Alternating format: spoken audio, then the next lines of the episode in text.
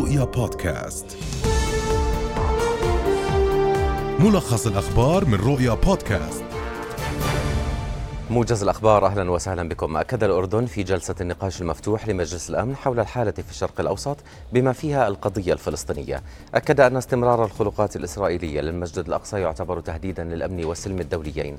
وقالت البعثة الأردنية في بيانها إنه لا بد لمجلس الأمن أن يتحمل مسؤولياته بوقف انتهاكات الاحتلال الإسرائيلي وإلزامه باحترام قرارات المجلس ذات الصلة بما في ذلك القرار 478 لعام 1980 وافق مجلس الوزراء اليوم على توصيات لجنة تسوية القضايا العالقة بين المكلفين ودائرة ضريبة الدخل والمبيعات بتسوية الأوضاع الضريبية ل 176 شركة ومكلفا ترتبت عليهم التزامات وفقا لأحكام القانون.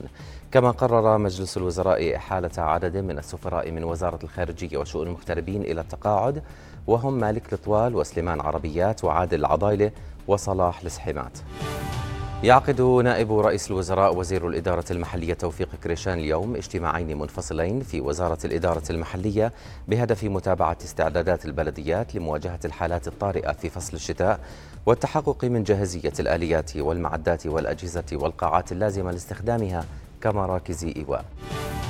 تسلم رئيس الوزراء الفلسطيني محمد شتية من القنصل البريطاني العام في القدس ديان كورنر تقريرا ممولا من المملكة المتحدة حول السياسة المتعلقة بتغير المناخ في الأراضي الفلسطينية المحتلة. قال مراسل رؤيا في سوريا أن انفجارا استهدف حافلة تابعة للجيش السوري عند جسر الرئيس في العاصمة دمشق. وقال مراسل رؤيا أن التفجير استهدف حافلة عسكرية بعبوتين ناسفتين وأسفر عن استشهاد 13 شخصا على الأقل في حصيلة هي الأعلى منذ سنوات. وأشار إلى أن الجهات المختصة قامت بتفكيك عبوة ثالثة كانت مزروعة في نفس الموقع.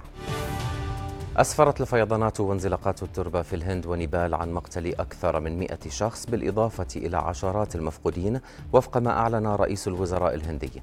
وفي أوتراخاندا شمال الهند أعلن المسؤولون عن وفاة 46 شخصا فيما فقد 11 شخصا في كيرالا جنوب الهند.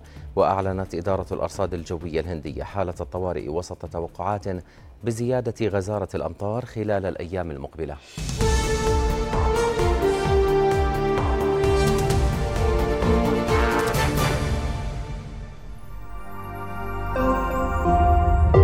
رؤيا بودكاست.